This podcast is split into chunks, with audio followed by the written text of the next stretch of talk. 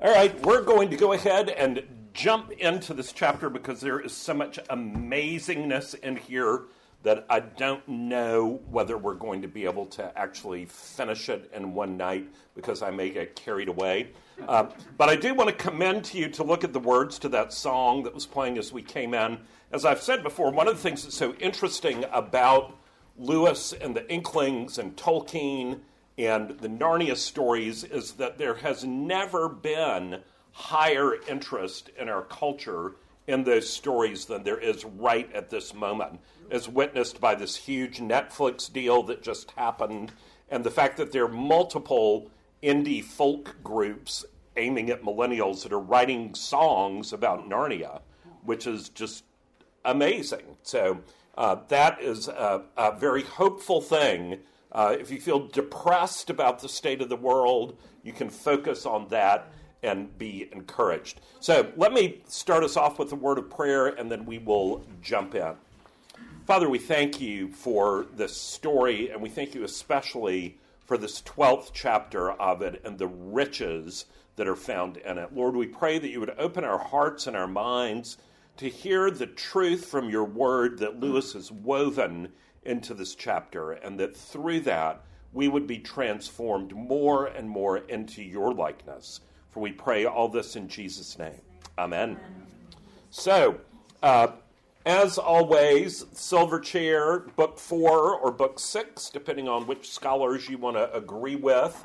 And as we talked about before, part of what makes this story so remarkable is the fact that it is simultaneously operating on three different levels.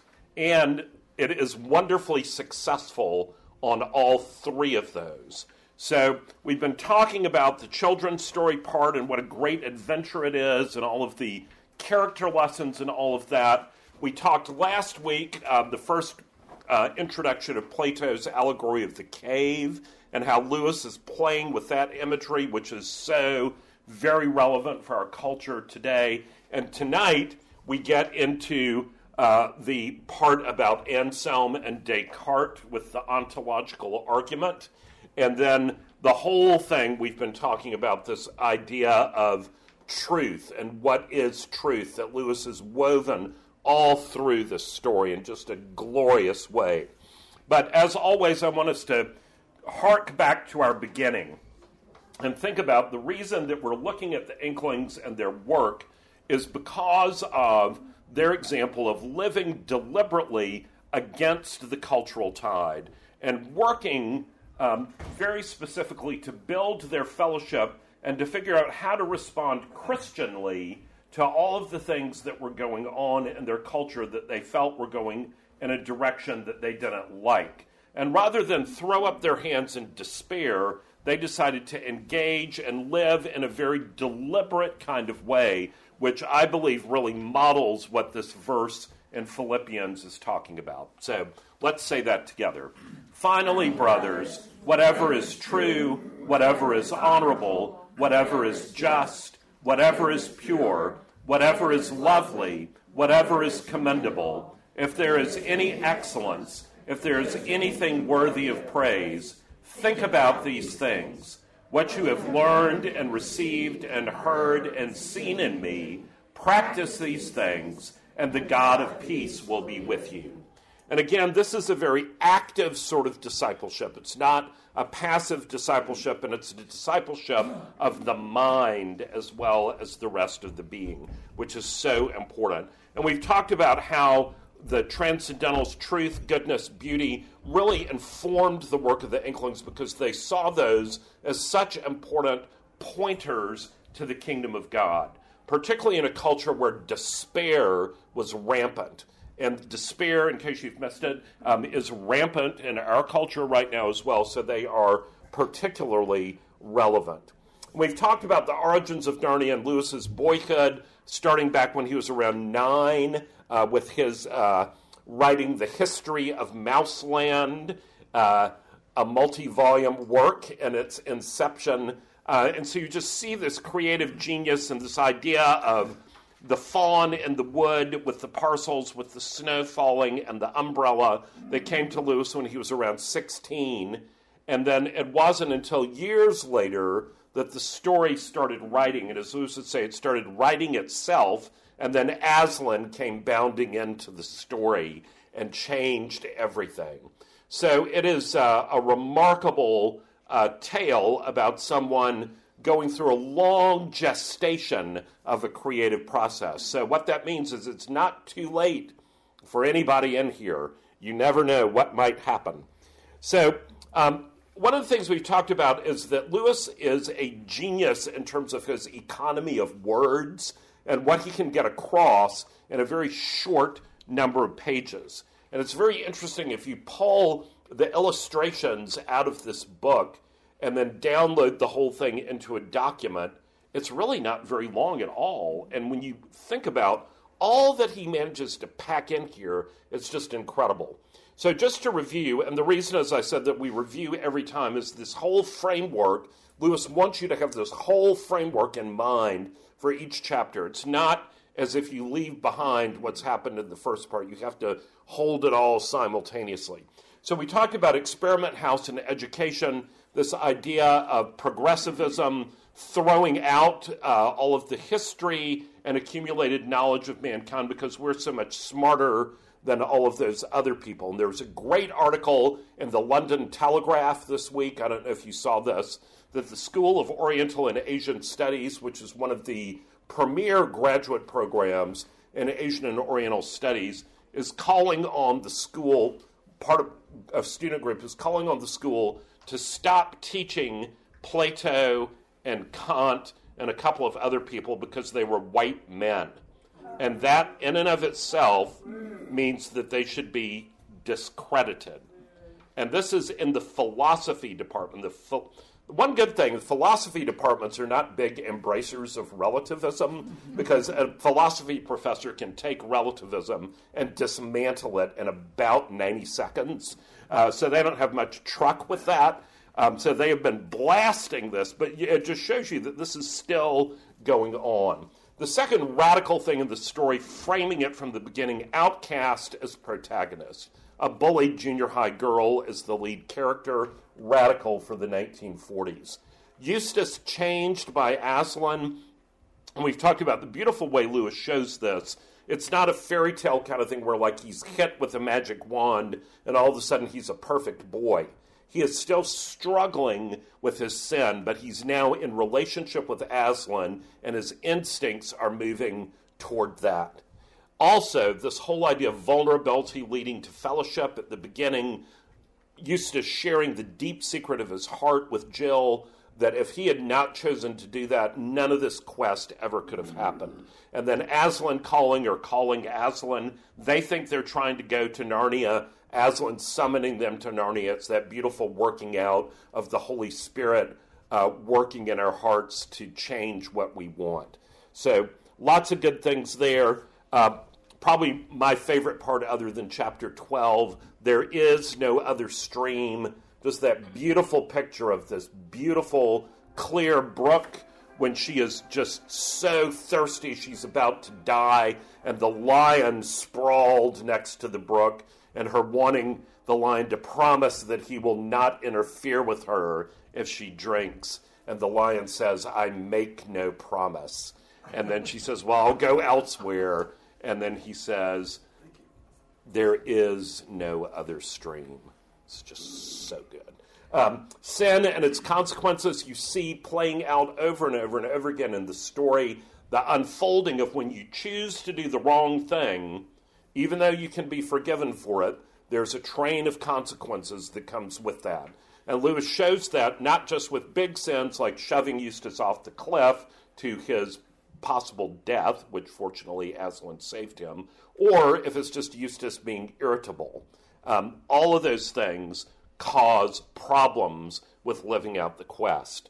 Aslan's call and task Aslan is not interested in some sort of mediocre existence. Aslan is calling them to something that is a glorious destiny that is far beyond their natural capabilities. And the idea is it's something they can only do with his help. And so very important for us and our culture where there is this uh, really strong identification of what you do as a job with who you are. And the, the old medieval idea of what vocation really means and God's call on your life and all that has gotten lost in this consumerist view of things. So the story has a lot to say about that. And then the signs, uh, Lewis's symbol for scripture, uh, where Aslan tells Jill, memorize the signs, talk about them in the morning when you get up, talk about them as you walk by the road, when you lie down at night, just like Deuteronomy 6. And the whole idea that they are the most important things. He says, nothing else matters except the signs. And that when you get out of my country where the air is clear and I'm fully present with you, you're going to descend into the fog and you're going to have that much more need of remembering the signs every single day and practicing them so that you're fully ready for whatever may happen to you. Wow, that's a word. Yeah. Wow. And then this identity and courage. I love this scene of poor Eustace. You know, they've gone through all this. They finally get to the castle where they have good food and comfortable beds and a fire, and they're awakened in the middle of the night and dragged out the window by these creepy two and a half foot tall owls. And then they're flown through the cold night, holding on to the owl's feathers, and then dumped up in the top of an abandoned belfry that's full of creepy two and a half foot tall predator owls. And Eustace, not knowing anything about these owls, right at the beginning stands up and says, If this parliament of owls is any kind of plot against the king, I have nothing to do with it. I am Caspian's man, I am the king's man. And his sense of his identity is so rooted in Aslan and the relationships that he has there that he is boldly standing up and saying, I will have no truck with anything that is against the king. Great lessons there, too. Sin, small and large, have consequences. Comfort is often the enemy of the quest. This is one of the most major themes in this book. And as we've said before, comfort in and of itself is not a bad thing. God is the creator of comfort. The warm fire, the tasty food, all of those things, the beauty of the seashore, all of those things are gifts of God.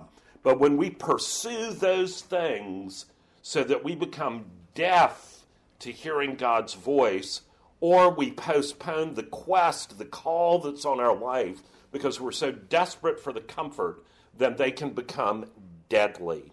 And we see how that happens in this story. And then the fourth point in those chapters to carry out Aslan's call, we often need people very different from us. And this is a great message to the body of Christ right now, where it's so splintered, where the children in the story could never carry out this quest without the aid of Puddleglum. Puddleglum is of a different race. He's green. He has hair that's like Spanish moss. He talks funny. He eats funny. He lives in a house that's a wigwam.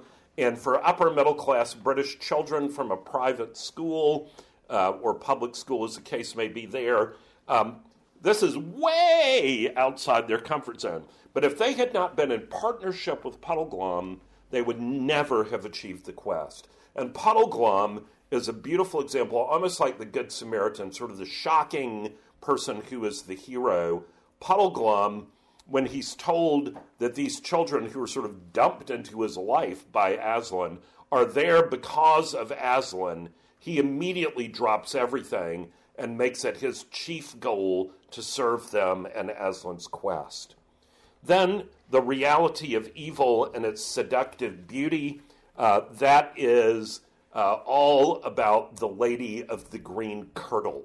And remember, we said she is drawn from uh, John Keats' poem Lamia about the woman who's the temptress, who is a great beauty but is really a snake.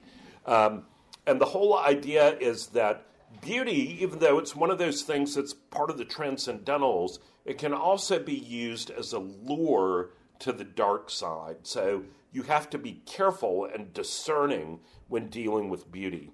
Then the idea of safety and wise counsel. Puddleglum tells them over and over, don't do it, don't do it, don't do it. And they're like, we don't care what you think. We are going to Harfang. And as always in Lewis, words mean something. Harfang is the French word for a predatory owl. Um, so that might be a good clue that the giants of Harfang are not, in fact, the gentle giants. And if, if they'd listened to Puddleglum, they would never have ended up locked in a castle getting ready to be put into a pie shell uh, as the main course for dinner. So, again, the flip side of that is the danger of being wise in your own eyes. Remember that scene where Puddleglum is talking to them and trying to remind Jill about what the signs are. And Jill gets very frustrated because she wants a fire and a comfy bed, and she says, Oh, bother the signs. Well, that is not a good idea. Uh, and she forgets about the signs. She refuses to discuss them because she thinks she knows what she's doing. And in that moment, they are actually walking inside the letters of the third sign, but they're so blinded by their hunger for comfort that they miss what's right in front of them. It's an astounding scene. And then again, comfort is the enemy of the quest as they go into this castle and all sorts of terrible things happen. So, the next one, uh, the vital role of encouraging fellowship. Uh, this is so beautifully portrayed when they come out and escape from the castle and they go back into the ruined city of the giants and they are catapulted down the slope. And all of these stones are falling on them, and it's dark, and they're bleeding, and it smells bad, and it's completely out of control. And they get down to the bottom of it, and there are these earthmen waiting for them, these creepy creatures with all kinds of different feet and um, weird expressions and odd silences and all of that. And so they're terrified. And so, as if that is not bad enough, these earthmen are armed and are pointing spears at them and lead them along. And they finally, they're going down this tunnel where it gets narrower and narrower and narrower. And remember, Jill is claustrophobic, and she flips out, and they get to this last little part where there's this little crack that you have to turn sideways to go through. And she's like, I can't, I'm done. And at that point, all of the Earthmen point their spears at her.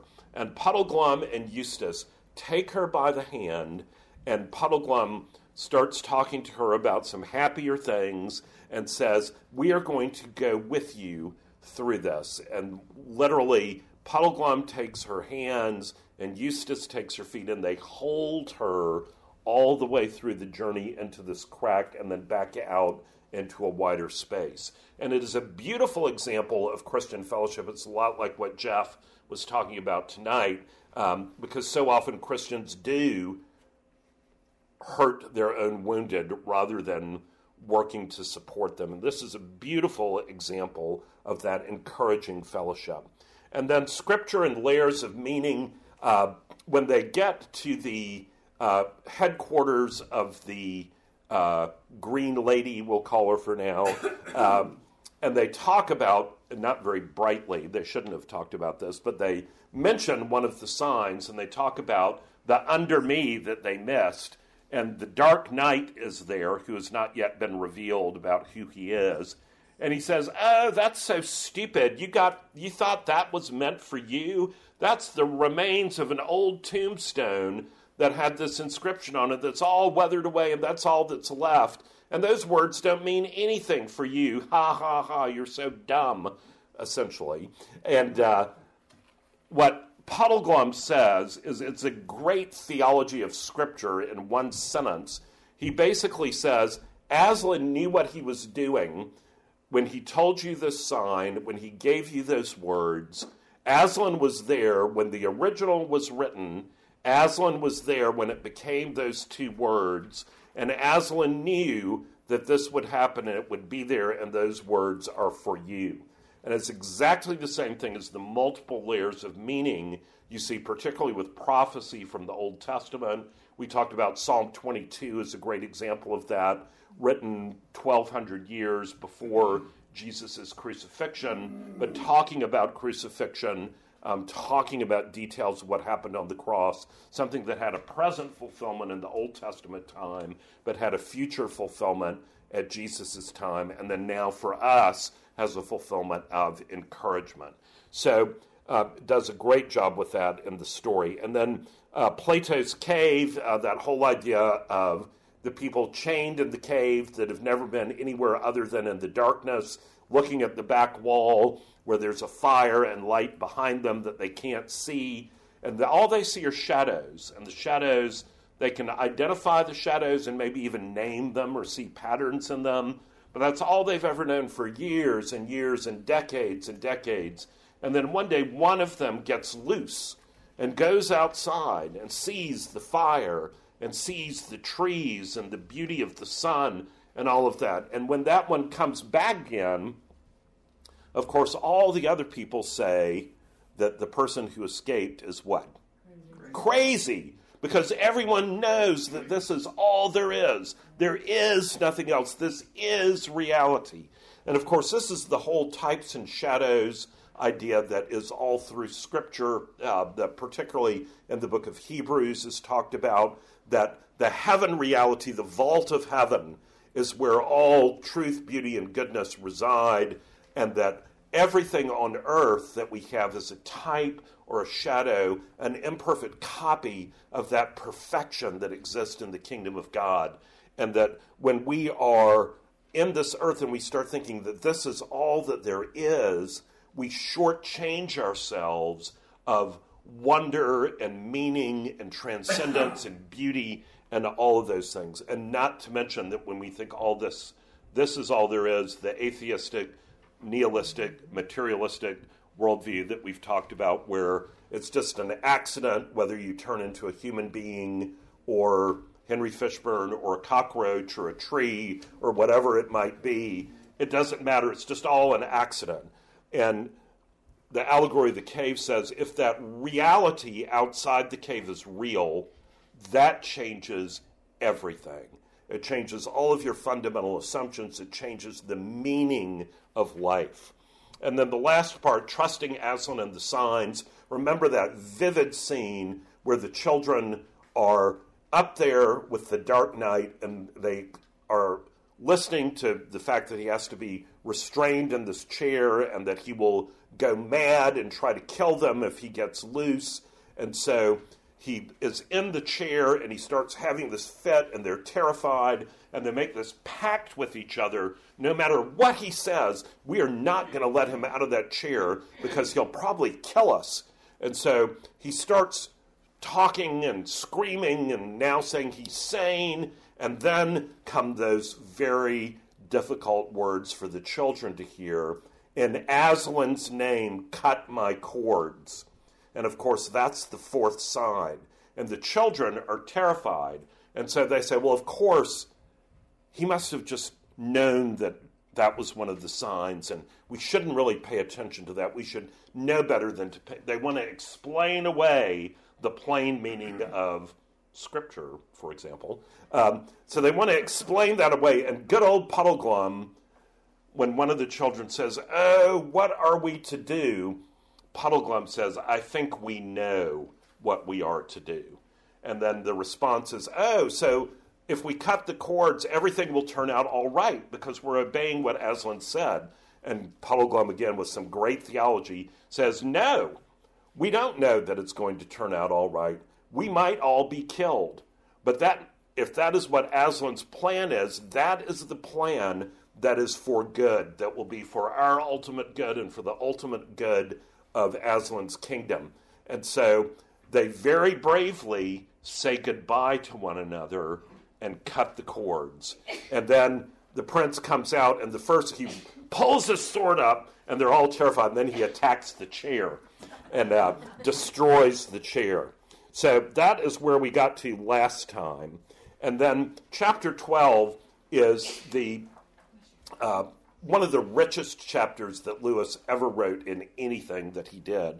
And I really want to commend to you the handouts tonight, um, particularly if, if you're scuba diving um, or even if you are snorkeling. Um, these will repay you. They are worth your while. But a couple of themes enchantment leads to slavery. What is reality? The Plato's cave thing again. Pain can clarify truth, and evil wants to destroy and will brook no compromise. And before I get into unpacking this, I want to just take a little detour for a minute to talk about why I think this chapter is so unbelievably important. And the reason that I think it's so unbelievably important is that our culture is exactly where these children are standing in this room with the prince, with this lady of the green kirtle. And the reason for that is that what Lewis has done so skillfully is he has shown us what the end result of reductionism is. Now, I don't want to scare you with using some of these bigger words, but reductionism is just what it sounds like reducing everything down to the bare minimum. And so here, the, Lewis has taken out everything. The world is gone, the creation is gone. All we're left with is this dark, depressing, awful underworld that's full of these shadowy people who are silent, and there is no joy. Um, the only beauty that there is is in this little part of the um, Green Lady's castle because she keeps the beauty to keep the prince in her thrall. And so the children are left with this decision about what is truth, what is reality. And in a reductionistic world, there are two competing narratives about what's real. And there's no evidence if all you believe in is the dark realm. There's no evidence to help you decide which of those is true. And I want to read you just a little excerpt um, from one of the handouts that I think does a really good job with this. And uh, this author um, writes for uh, a blog that's an Inklings blog called An Unexpected Journal, uh, which is a, a great name. But she says the dark realm, utterly cut off from the sunlit heavens above, functions as a symbol of reductionist materialism and the absolute denial of any supernatural reality. Here in the dark castle, the children in Puddleglum face a dilemma. Did the Green Lady rescue the Black Knight from an evil enchantment? Or did she capture him and place him under enchantment? Is she working hard to free him from this dreadful enchantment? Or to enslave him permanently? Both stories seem possibly true. How can they know which to believe? These contrasting narratives are analogous to the conflicting Christian and atheistic explanations of reality. Do we long for immortality because our souls were made for eternity, or is belief in heaven merely a fancy created by wish fulfillment? Is reality limited to the only th- uh, limited to only the things we can see and feel and measure, or is there a reality beyond the material? If two opposing explanations of reality can apparently both explain all the available data, how do we discern which is true? That's kind of a lot to get your head around, but um, it is in the handout, so I commend that to you. But the idea is that when you strip away everything and you deny the existence of the supernatural or anything beyond the walls of this world, it becomes very difficult to know what to believe. And truth is what gets sacrificed. Truth gets sacrificed because each person, as we've talked about, has his or her own truth. And the standard of absolute truth goes out the window. But what Lewis does here is he shows us through Puddleglum's speech how to refute all of that. So, moving right along, um, the enchantment leading to slavery. This is a great theme as well because I want you to think about enchantment in a broad sense, not just uh, the fairy tale sense of having a spell cast on you, but in the sense that Lewis uses when he talks about that we all are in need of the strongest possible spell to break the evil enchantment of worldliness that has been laid upon us. So I want you to think about enchantment being worshiping some idol, some thing of this world, and how when you worship the wrong thing, when you're not worshiping God, that leads to slavery. So, uh, this little excerpt. How now, my lord prince, she said, she being the lady of the green kirtle, has your nightly fit not yet come upon you, or is it over so soon? Why stand you here unbound? Who are these aliens? And is it they who have destroyed the chair which was your only safety? Prince Rilian shivered as she spoke to him, and no wonder. It is not easy to throw off in half an hour an enchantment which has made one a slave for ten years. Then, speaking with a great effort, he said, Madam, there will be no more need of that chair. And you who have told me a hundred times how deeply you pitied me for the sorceries by which I was bound, will doubtless hear with joy that they are now ended forever. There was, it seems, some small error in your ladyship's way of treating them. It's a little ripe sarcasm there. But the idea is remember, Rilian initially is seduced by her beauty. And he is seduced by her beauty and ultimately becomes enslaved to her against his will. And but the reason that it happened in the first place is that he put himself in a position where he was vulnerable to that. And it led to the slavery that even when he realized, you could see she still has power the enchantment still has power. It's like somebody who has an alcoholic. Um, even if you've been sober for 20 years, you are one drink away from falling off. And Lewis is using that kind of imagery here uh, for this slavery. And then Jill, uh, we've been there too, snapped Jill. This is after the witch says there's no such thing as Narnia. She was very angry because she could feel enchantment getting hold of her every moment. But of course, the very fact that she could still feel it showed that it had not yet fully worked. And this time it didn't come into her head that she was being enchanted, for now the magic was in its full strength. And of course, the more enchanted you get, the more certain you feel that you're not enchanted at all. And again, the alcoholic is a great example here. Ask any alcoholic who's not in recovery, do you have a drinking problem? And they will deny it till the cows come home. And the more that you fall to the slavery, your view of reality becomes so warped that you literally cannot see anymore. And Lewis does a brilliant job of illustrating this point. And then uh, I could spend a whole year on point two, but I'm not. Uh, what is reality? And that seems like kind of an esoteric question. It sounds like the 60s, but it's such an important question. It is the most important question that there is. And for so many of us, we are like the earthmen. We are bound to the duties that we're doing, and we go through the motions of what we do every day without ever thinking about what is the purpose and meaning of life? Why am I here?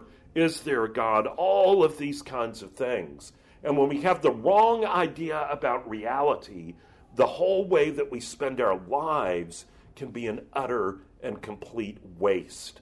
And I love the way Lewis portrays this. So the first thing is when the prince is waking up. This is before um, that they have let him um, completely out of the chair. So he says, Enchantments, enchantments, the heavy, tangled, cold, clammy web of evil magic, buried alive, dragged down under the earth, down into the city blackness. How many years is it? Have I lived ten years or a thousand years in the pit? Maggot men all around me. Oh, have mercy. Let me out. Let me go back. Let me feel the wind and see the sky. There used to be a little pool when you looked down into it, you could see all the trees growing upside down in the water, all green, and below them, deep, very deep, the blue sky. And this is a beautiful image of coming awake to reality. And Lewis has packed some of his favorite things in here. One of his favorite things is the idea of mirrored truth, uh, which, if you've read, uh, the Last Battle is all over that. It's also in The Weight of Glory and a number of his other works. And it's the idea, as also in Mythopoeia or Mythopoeia, that poem uh, that Tolkien wrote for Lewis, it's the idea that when you can see properly, i.e., when you're seeing through kingdom eyes, that the reflections that you see are reflections of the vault of heaven. They're reflections of what is real and true and good and beautiful. And so, this idea here is that in this pool, he sees not a pool that looks down into the dark emptiness of the underworld full of maggot men, but he looks into the pool and sees the reflection of the beauty of the growing trees and the deep blue sky. And he's also layered in here, this is almost like a quotation from G.K. Chesterton's biography of St. Francis. When St. Francis was in the cave, cave, hello, St. Francis was in the cave uh, dealing with the materialism of the world and how to live, and he came out walking on his hands. So he's upside down, and as he's upside, Hands- Are you talking about a handstand or are you talking about on all fours? no, on his hands like a handstand. Okay. Yeah. So on, on so he's upside down. So when he looks, everything seems to be hanging. The trees are hanging. The sky is way beyond. So everything is hanging, and he sees that as a metaphor for how all of creation hangs on the Word of God. So Lewis is, is packing, I mean, it's like 10 words, but he just brought that whole thing into this as well. And I could go on and on about that, but I won't. Um, and then the next part, when they're talking about Narnia, and the, the witch is so seductive. She's so seductive. She's so nice. She's so smarmy. It's unbelievable. So, Narnia, she said, Narnia, I've often heard your lordship utter that name in your ravings. Dear prince, you are very sick. There is no land called Narnia. Yes, there is, though, ma'am, said Puddleglum. You see, I happen to have lived there all my life. Indeed, said the witch. Tell me, I pray you, where that country is. Up there, said Puddleglum stoutly, pointing overhead. I don't, I don't know exactly where. How? said the queen, with a kind, soft, musical laugh. Is there a country up among the stones and mortar of the roof? No, said Puddleglum, struggling a little to get his breath. It's an overworld. And what or where, pray, is this? How do you call it? Overworld? Oh, don't be so silly, said Scrub, who was fighting hard against the enchantment of the sweet smell and the thrumming.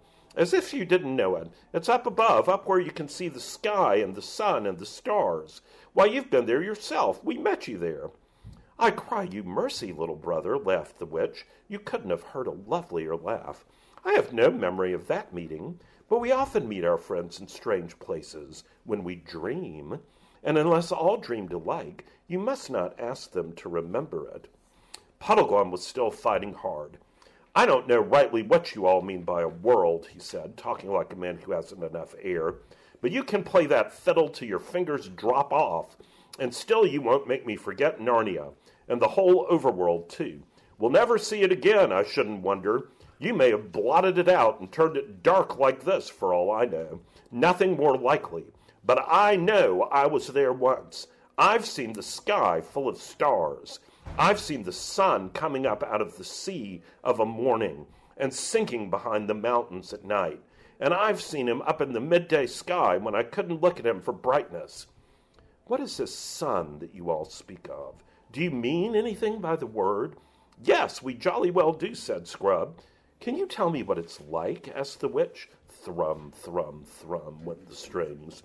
Please it your grace, said the prince very coldly and politely. You see that lamp? It is round and yellow, and gives light to the whole room, and hangeth moreover from the roof. Now that thing which we call the sun is like the lamp, only far greater and brighter. It giveth light to the whole overworld, and hangeth in the sky. Hangeth from what, my lord? asked the witch. And then, while they were all still thinking how to answer her, she added, with another of her soft silver laughs, You see, when you try to think out clearly what the sun must be, you cannot tell me. You can only tell me it's like the lamp. Your sun is a dream, and there's nothing in that dream that was not copied from the lamp. The lamp is the real thing. The sun is but a tale, a children's story. Yes, I see now, said Jill in a heavy, hopeless voice. It must be so. And while she said this, it seemed to her to be very good sense. Slowly and gravely, the witch repeated, There is no sun. And they all said nothing. She repeated in a softer and deeper voice, There is no sun. After a pause and after a struggle in their minds, all four of them said together, You are right. There is no sun. It was such a relief to give in and say it. There never was a sun, said the witch. No, there never was a sun, said the prince, and the marshwiggle, and the children. It's so beautifully described the seduction of the enchantment that she's trying to work on them. But notice the images that Puddleglum holds on to. Puddleglum holds on to the images of created light, the sun and the stars. Now, remember, in the planet Narnia uh, typology, this is the story that relates to the moon. And so all of the moon's light is a reflected light, not a created light. And so Puddleglum is hanging on to that light, and he says, I know it because I've been there. So he is testifying from his experience. And he's saying, You can't argue with my experience. You can make up whatever stuff you want to, but I know what I've experienced because I know it in my heart. But she continues to work on him. And remember the whole thing we talked about before when they were in the castle that when you get in certain environments, it is going to be very hard to not fall to whatever is being foisted upon you. That's why scripture says, flee temptation. And it's like that whole part that we talked about that Puddleglum never wanted to go to Harfang, but he compromised and went in with the children to protect them. And then they end up eating talking stag. And it's that whole idea that when you compromise and you enter into a place that you should not be, suddenly the unimaginable becomes not only possible, but normal. That it just seems normal to be eating a talking stag. So Lewis has set this up so that they are falling prey to the enchantment. And they've argued and they've argued but their arguments are not working. And the kinds of things that the witch is coming back with, if you look at some apologetic arguments, this is it's exactly the same kind of thing if you were to switch it about the reality of the kingdom of God. It's the same arguments. So it's because they didn't leave. They should have just tried to leave. Yes. And it's because they didn't leave her presence that they. Right. Or you could say it's just bad luck, or you could say it's because Lewis wanted to be able to talk about all this. Oh, yeah. But yeah, if they had fled immediately, then they might have been able to escape all this. You know, the spiritual message is if you're not spiritually strong enough, you can't do it. Right. We know Jesus could go into any environment, right. authority, and he, he shows us that we want to become sons of God. But if you aren't yet at that level of spiritual maturity, a baby can't do anything, a toddler. Right. So he's showing us don't go into certain arenas right. when you're not ready. When you're not ready, absolutely. And then this beautiful part about pain can clarify truth. Uh, Lewis is renowned for, in his apologetics works, talking about a particular theme and then portraying it fictionally.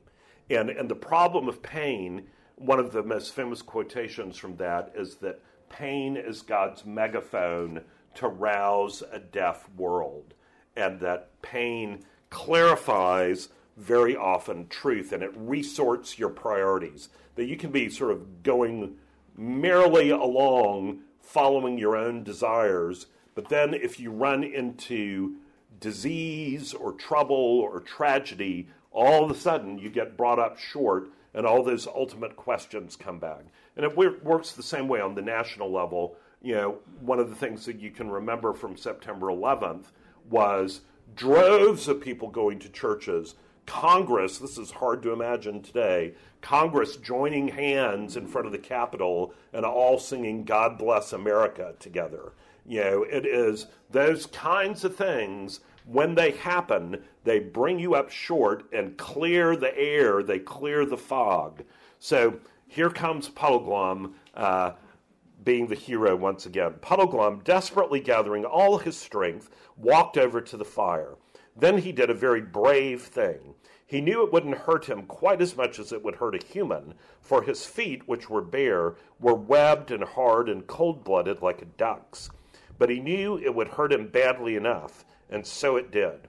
With his bare foot, he stamped on the fire, grinding a large part of it into ashes on the flat hearth.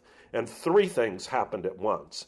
First, the sweet, heavy smell grew very much less for though the whole fire had not been put out, a good bit of it had, and what remained smelled very largely of burnt marshwiggle, which is not at all an enchanting smell.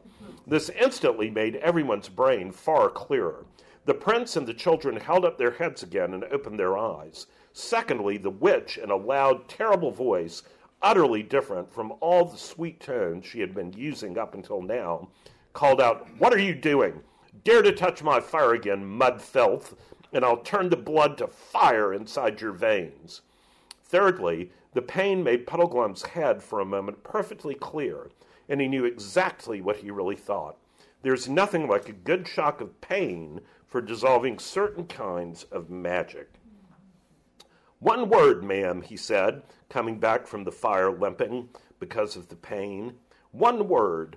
All you've been saying is quite right, I shouldn't wonder. I'm a chap who always liked to know the worst and then put the best face I can on it. So I won't deny any of what you said. But there's one thing more to be said, even so. Suppose we have only dreamed or made up all those things trees and grass, and sun and moon and stars, and Aslan himself. Suppose we have. Then all I can say is that in that case, the made up things seem a good deal more important than the real ones. Suppose this black pit of a kingdom of yours is the only world. Well, it strikes me as a pretty poor one. And that's a funny thing when you come to think of it. We're just babies making up a game, if you're right. But four babies playing a game can make a play world which licks your real world hollow. That's why I'm going to stand by the play world. I'm on Aslan's side, even if there isn't any Aslan deleted. I'm going to live as like a Narnian as I can, even if there isn't any Narnia. So, thanking you kindly for our supper, if these two gentlemen and the young lady are ready, we're leaving your court at once and setting out in the dark to spend our lives looking for the overland. Not that our lives will be very long, I should think, but that's small loss if the world's as dull a place as you say. Now, this is a great speech. It is a great speech. And I commend it to your meditation because there's so much in here. This is where the ontological argument comes in. And how many of y'all have ever taken a philosophy course? Okay, good. All right. So, if you've studied philosophy, if you don't know this, don't worry about it. If you've studied philosophy, you know there are two branches of philosophy. When you talk about metaphysics, you have ontology and epistemology. And ontology is how do we know about being? How do we know about existence? Epistemology is how do we know about knowing? And this is all very abstract. But the ontological argument, which is one of the proofs for God, um, was developed by Anselm, who was the Archbishop of Canterbury um, back around, I think it's 1100, something like that, long, long, long ago. And Anselm's idea is that if we can imagine something, like, say, we can imagine a god, the kind of god that we would imagine on our own is something like Zeus, like the Greek gods, that are kind of in our own image but with some superpowers. But the, the ontological argument is that um, there's much more, if we can imagine that, then there's much more behind that that's real. And I'm not going to go into all of it because it would take forever to explain it all. But one of the best ways to look at the ontological argument is more in terms of the how it helps you appreciate things. So it is more along the lines of when there is a reality, something that puts everything together that you can see, it means there must be something much more behind it. And that's kind of what Puddleglum is getting at here that if they can talk about Narnia and Aslan and the beauty of the overworld, um, and she says that all there is is this dark kingdom, that she's got to be wrong because there's evidence that there must be more. there's evidence that there must be more. And that's why he can say, Our world that we made up licks yours flat. Um, you know, it is that there, there has to be more because if we can imagine this much, there has to be that much more beyond it because we are finite creatures. Don't get hung up on that, but it is it's a brilliant use of that uh, ancient apologetic.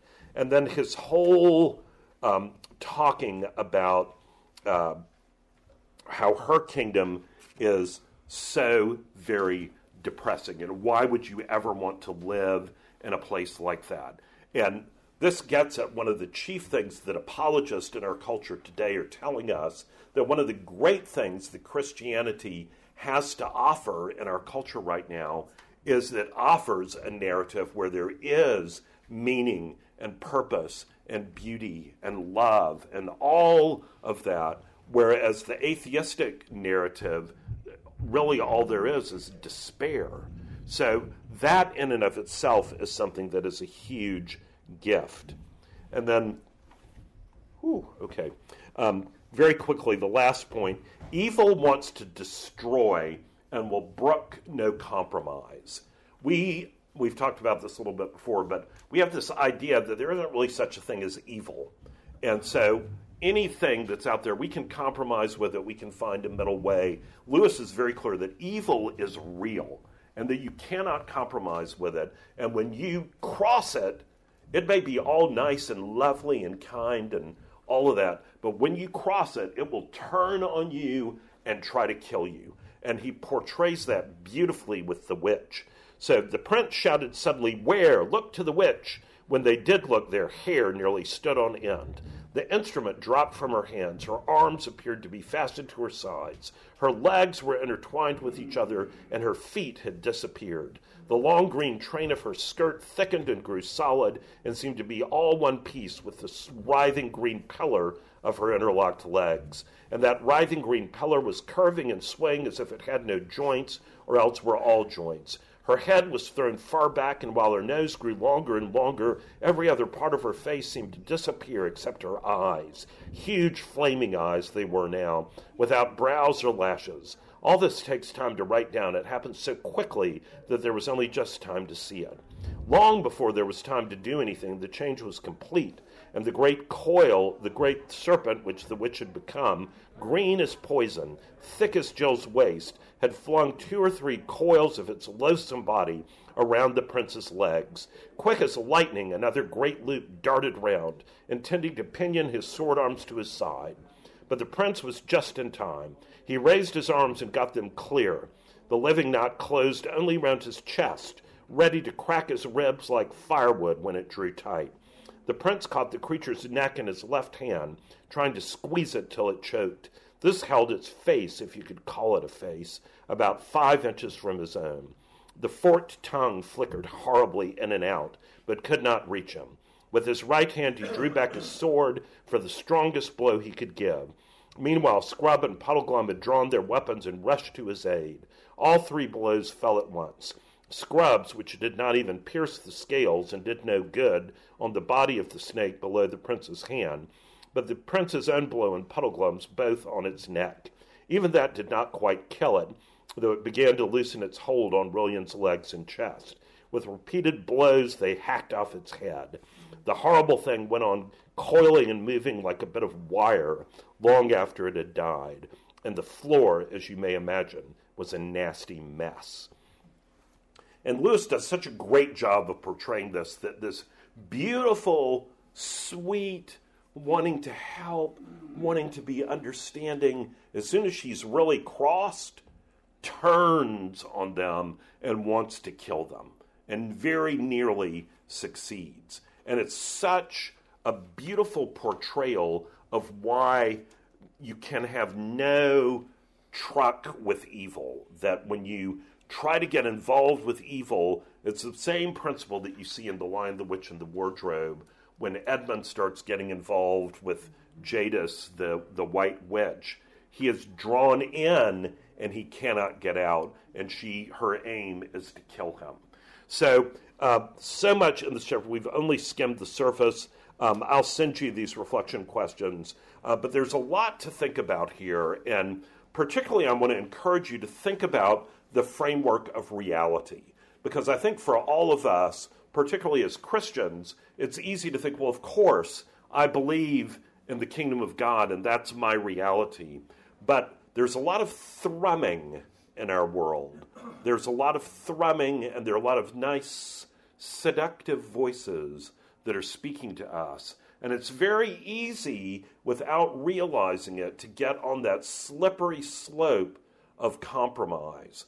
And I think that if the church were to wake up and think about this, that we might see a lot more focus on the kingdom of God.